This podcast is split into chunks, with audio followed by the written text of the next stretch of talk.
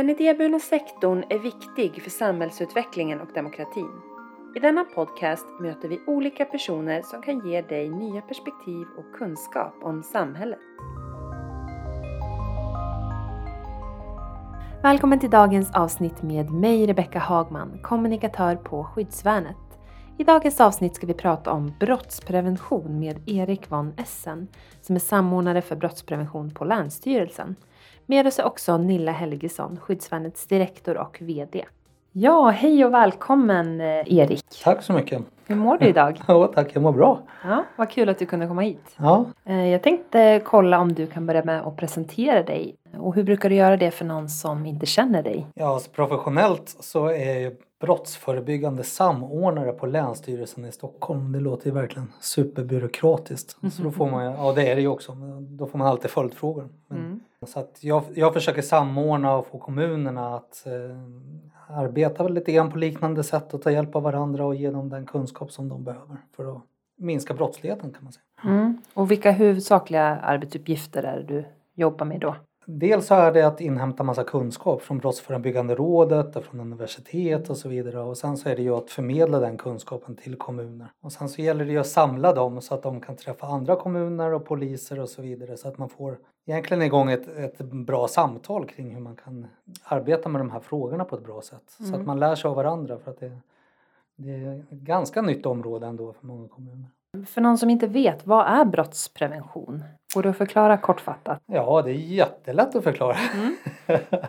Nej, men det är väl konsten att se till att brott inte händer överhuvudtaget. Mm. Så att det, är, det är precis vad det låter som. Är det ett spännande arbete? Ja, det skulle jag vilja säga att det är. Det har ju väldigt många olika dimensioner såklart. Men ja, men det är spännande. Mm. Absolut. Vad har du jobbat med tidigare under karriären? Jag, jag har ju varit polis nästan hela min karriär. Så jag, jag började som polis när jag var 22 år gammal. Och sen så har jag, jobbade jag fram till 2015.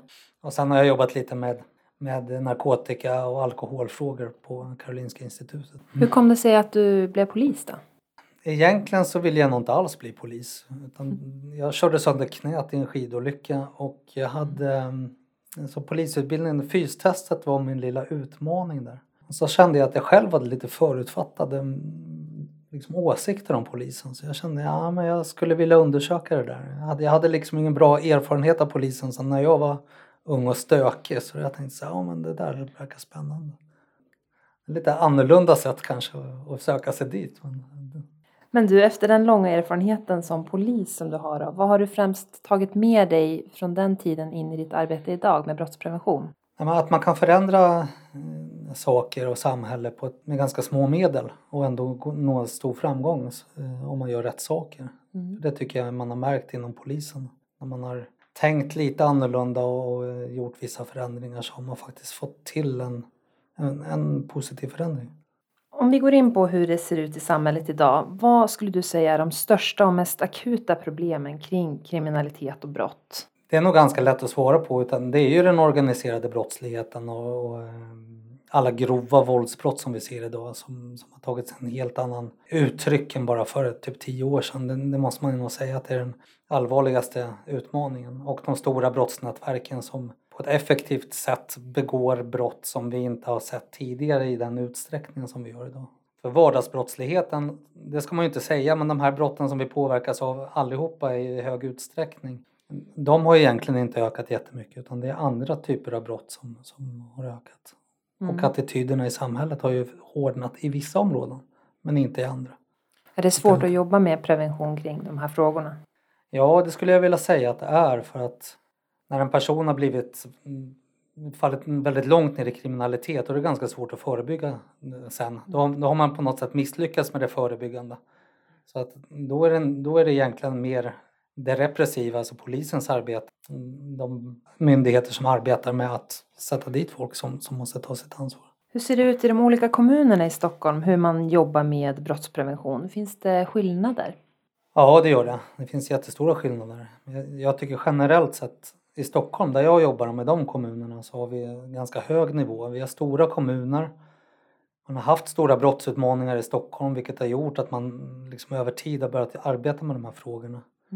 Sen finns det också en stor motivation i Stockholm tror jag i, i många av de större kommuner som inte har så mycket problem. Att man, man ser väldigt stora konkurrensfördelar med att ha trygga kommuner med liten brottslighet för då vet man att man lockar till sig eh, höginkomsttagare och, och företag och så vidare. Så att min, eh, mer trygghet och mindre brott bidrar till en positiv spiral för en kommun. Och det, det tror jag, det incitamentet har gjort att kommunerna i Stockholm generellt sett är väldigt duktiga. Och en del skulle jag vilja säga liksom på topp i Sverige av brottsförebyggande är väldigt duktiga. För jag tänkte just fråga dig hur bra vi faktiskt är på att förebygga brott och kriminalitet i Sverige. Om du jämför med andra länder, är vi bättre då? Uppenbarligen inte. Nej men inom vissa områden så är vi nog det skulle jag vilja säga. Alltså, vi har ett välutbyggt socialt system i Sverige, ett välfärdssystem som gör att barn och ungdomar i Sverige har en helt annan möjlighet att ta sig fram än i många, många andra länder. Även fast i vissa områden så har vi stora sociala problem men på totalen så har vi ju bra sociala förutsättningar och ganska bra stöd mot, mot föräldrar och vi har bra skola, vi har möj, alla har en möjlighet. Så att ur det perspektivet är vi nog duktiga. Mm. Sen så tror jag att ur andra perspektiv har vi varit mindre bra. Vi, har, vi har kanske inte anpassat vår lagstiftning successivt efter nya utmaningar och vi har eh, kanske inte ligger så långt fram vad det gäller bebyggelseplanering och brottsförebyggande och, och, och sådana delar som man har gjort i andra länder. Så det, det, är både ris och ros tror jag. Mm. Men på totalen så har vi nog varit hyggligt bra ganska komplexa mm. frågor. Men specifikt måste vi vara duktigare att möta människor i deras lokala kontext i sammanhang. Mm. Det tror jag vi, för det är där brotten sker, det är där barn och ungdomar växer upp. Det, det, på något sätt, om inte myndigheter, om inte det lokala samhället finns och man känner tillit till samhället som medborgare, det är då också kriminaliteten kan frodas. Och det tror jag att där har vi missat lite grann. Att samhället är inte alltid tillgängligt ute i den lokala miljön. Mm. Vad har främst förändrats kring det brottsförebyggande arbetet om du jämför med hur det ser ut idag med 20 år sedan? Ja, jag började ju som närpolis för 20 år sedan och då började man prata om det brottsförebyggande ganska mycket, problemorienterat polisarbete och så vidare. Och då var det väldigt mycket stuprör. Då skulle polisen arbeta med det här men man fick inte med sig andra i, i en samverkan på något tydligt sätt och det blev aldrig man fick aldrig till de här strukturerna så jag skulle vilja säga att, att idag så har vi mognat och bygger bra strukturer mellan myndigheter som, som är jättebra. Mm. Så att jag skulle vilja säga att de senaste åren har det hänt super, super mycket. Och eh, också så har vi universitet och forskare och andra som på ett helt annat sätt intresserar sig idag än tidigare. Så hur ser du på framtiden för det här? Vad kommer vi fortsätta i den utvecklingen? Ja, men det tror jag eh, faktiskt. För att jag tror att eh, när man börjar arbeta med de här frågorna så ser man fördelen i att göra det. Och då, då får man också medel från beslutsfattarna när de ser att det ger effekt. Och sen så ser jag också på eh, regerings och riksdagsnivå att vill man lägga ner ansvar för brottsförebyggande arbete på kommuner till exempel. Det är ju sånt som gör att det kommer bli mer av det här under lång tid framöver. Så jag ser att det är ett växande område. Mm. Och även inom näringsliv och så vidare också tänker man ju också på de här frågorna väldigt mycket.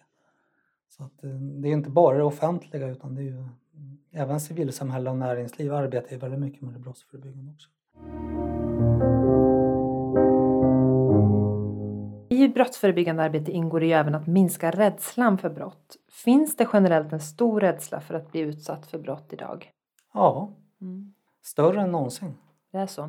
Ja, om man nu ska tro den senaste mm, broundersökningen som kom nu så har ju de aldrig haft större eh, eller högre siffror på, på rädslan för brott i Sverige. Så tyvärr så är det så att mm, vi, vi blir mer och mer oroliga för att bli utsatta för brott. Och hur jobbar man då med att minska den här rädslan?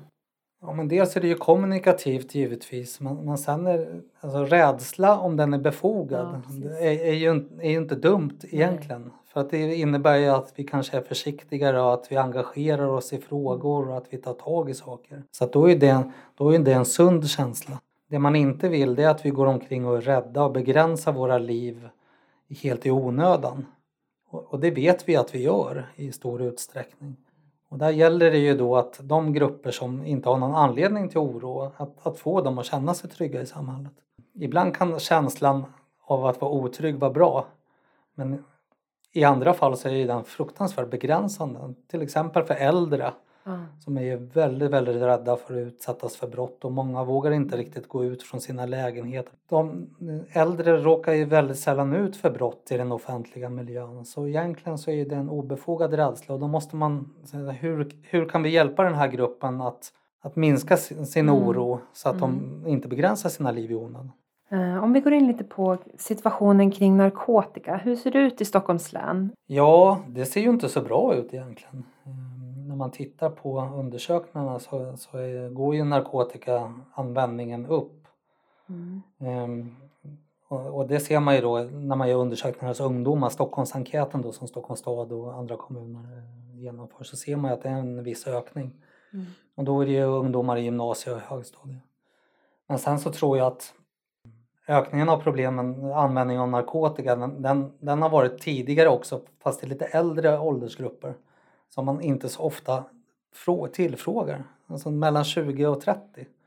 Där, om jag ska bara ta fingret i luften och känna hur trenden har varit tidigare så tror jag att i den ålderskategorin har användningen av narkotika ökat tidigare. Så där har det varit ganska stor ökning, tror jag. Men, men det är svårt att säga. Det kan man se till exempel när man frågar restaurangpersonal och så vidare så ser man att trenden där har ökat och restaurangpersonal är ofta yngre och lever ofta i samma sammanhang som de som är mellan 20-30 unga vuxna. Så att, eh, det tycker jag är lite oroväckande. Mm. och jobbar man just förebyggande med de frågorna då? Man jobb, vi jobbar ju en del med öppna drogscener som vi försöker att titta på. Alltså platser där det mer eller mindre öppet säljs narkotika. Man vet mm. att det används narkotika på de här platserna. Allmänheten känner till att de här platserna är belastade. Och där har vi tillsammans med polisen eh, försökt göra ett arbete för att konkretisera vad, vad kan man göra på de här platserna. Så det, det är en sånt arbete vi gör. Mm. Sen vet jag att näringslivet, om man ser krogbranschen och hotellbranschen, de tar ju stora initiativ för att få ner eh, användningen av sina gäster och att de vill vara tydliga mot sin personal. Så att det sker ju ganska mycket preventivt arbete inom narkotika.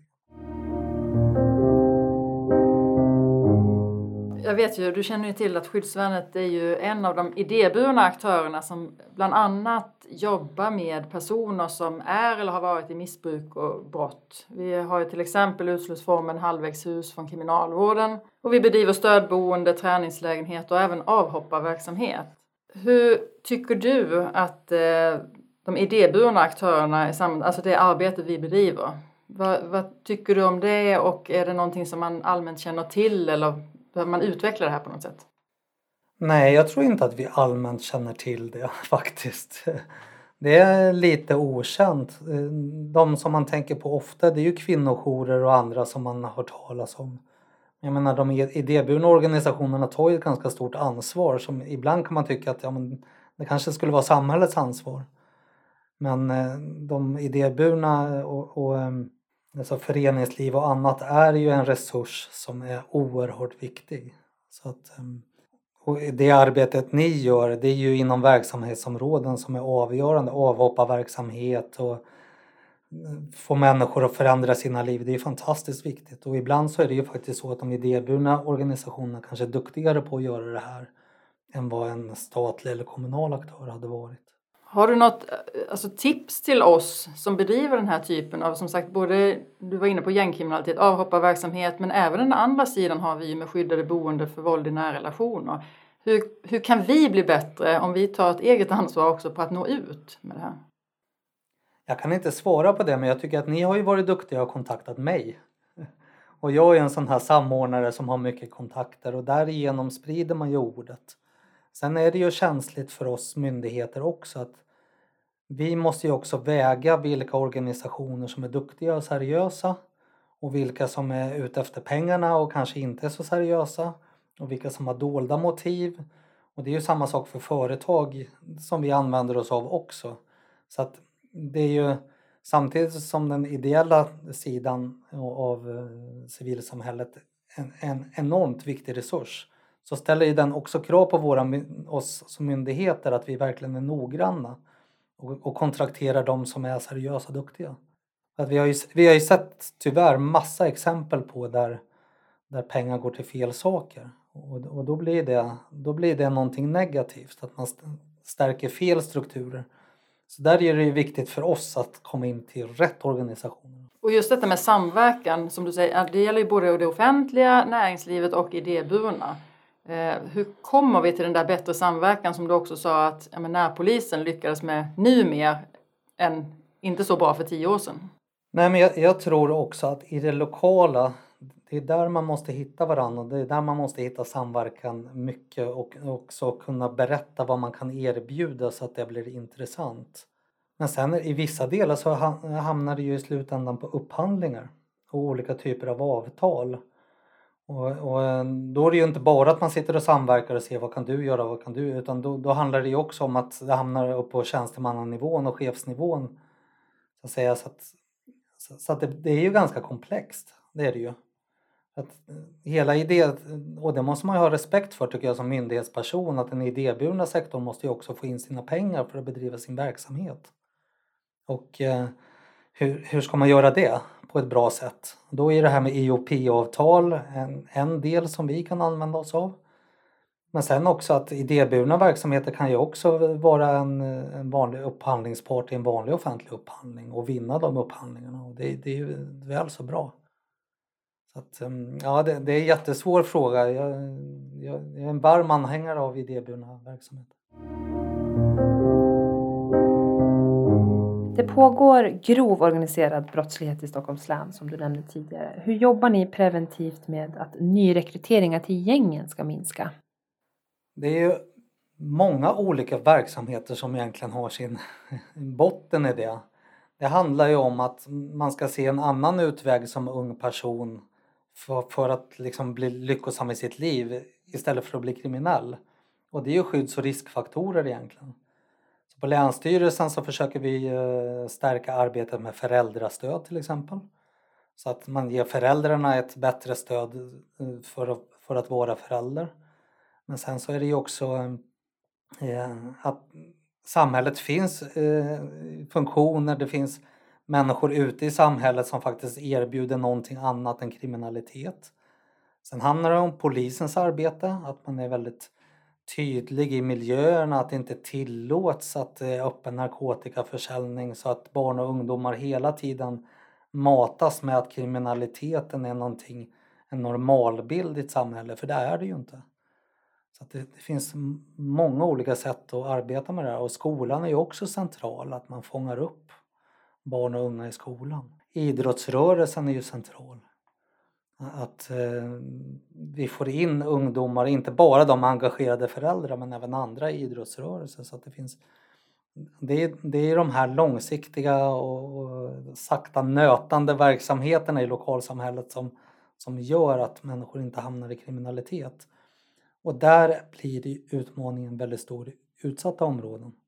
För där kanske det inte finns tillräckligt många som har den här styrkan att kunna hjälpa till som det gör i medelklassområden där man under lång, lång tid har byggt upp det här föreningslivet som vi är så stolta över i Sverige. Eh, skyddsvärnet har ju trygghetsvärdar på Plattan eh, och i dess närområde via verksamheten Safe. Eh, och deras uppdrag är att förebygga och fånga upp ungdomar som befinner sig i offentliga riskmiljöer och länka vidare vid behov till andra insatser som polis eller väktare till exempel. Hur ser du på vikten av den här typen av verksamhet? Den är jätteviktig om, om den sker på rätt sätt. Mm. Och vad är så, rätt så. sätt då? Nej, men, eh, rätt sätt är att vara ett stöd precis som du säger. Att fånga upp ungdomar och prata med dem på ett vuxet sätt och att ha en, en ska jag säga, operativ samverkan med socialtjänst och polis. Gärna vara med i deras utsättningar och sammanhang så att man hela tiden har en kontakt med myndigheterna. Mm. Så att det inte blir någon egen eh, verksamhet. Och sen är det ju jätteviktigt vilka personer är det där som är det här stödet ute i samhället. Så att det är bra personer med bra värderingar som är trygga och lugna i sig själva och som eh, så. Det, det skulle jag vilja säga. Det är samma sak som en är det bra att en polispatrull är på ett torg? Ja, det är jättebra. Och speciellt om den här polispatrullen gör ett bra arbete. Att man kanske inte går och pratar med varandra utan man pratar med medborgarna och man eh, har ett bra förhållningssätt. Då gör man ju jättestor nytta.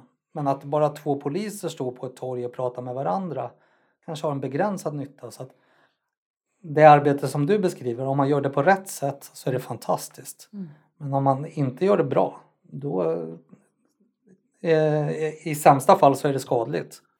Ja men vi har ju verkligen sett prov precis på det du säger, att eh, allting är ju inte bra. Eh, en sån stor skillnad i vår verksamhet med trygghetsvärdar mot många andra vi känner till är ju till exempel att vi för ofantligt mycket statistik utan att ha journaler. Så att uppdragsgivaren, i detta fall Stockholms stad, får ju ett stort statistikunderlag. Men inte bara det, att vi också tar ansvaret för att göra till exempel orosanmälningar när det behövs för de här barnen och till socialtjänsten. Och det kan vi känna ibland med motsvarande aktiviteter på andra ställen att det inte alltid görs. Nej, men jag tror också att kommuner och, och, eh, regionen och olika aktörer som använder sig av idéburen sektor också har blivit lite noggrannare.